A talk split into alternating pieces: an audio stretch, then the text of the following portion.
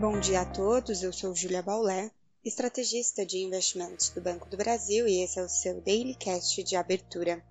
Hoje é quinta-feira, dia 23 de novembro de 2023 e o dia inicia com menor movimentação nos mercados devido ao feriado do Dia de Ação de Graças nos Estados Unidos.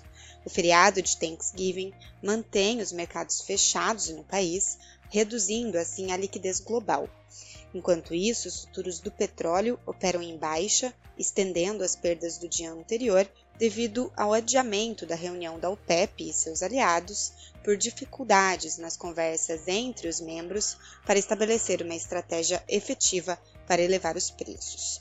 O dólar recua ante moedas fortes e também ante moedas de países emergentes. No continente europeu, as bolsas operam em alta contida e meio à publicação de indicadores econômicos com o índice gerente de compras do Reino Unido vindo acima do esperado e indicando expansão da atividade, e na Alemanha e zona do euro, os índices também vieram com desempenho melhores que o projetado, mas ainda em campo de contração. Ademais, o grande destaque do dia é a divulgação da ata mais recente da reunião de política monetária do Banco Central Europeu. Na Ásia, as bolsas fecharam em alta, com o mercado acionário chinês apoiado por mais medidas de estímulo ao setor imobiliário, além dos órgãos regulatórios no país, prometerem intensificar a supervisão do mercado de minério de ferro local e alertarem os operadores a não especular sobre os preços da commodity.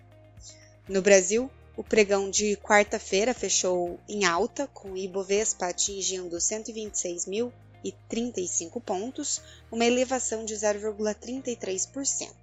No câmbio, o dólar terminou em alta aos R$ 4,90 e os juros futuros terminaram a sessão em baixa moderada.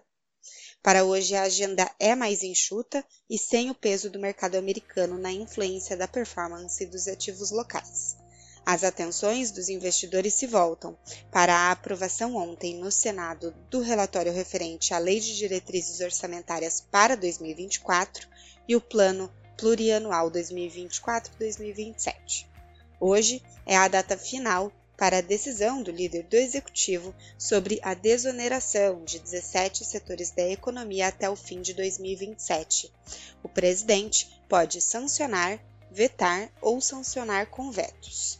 Também é acompanhado o adiamento da votação dos projetos de taxação de fundos exclusivos offshore e das apostas esportivas. Ficamos por aqui, um bom dia a todos e até a próxima!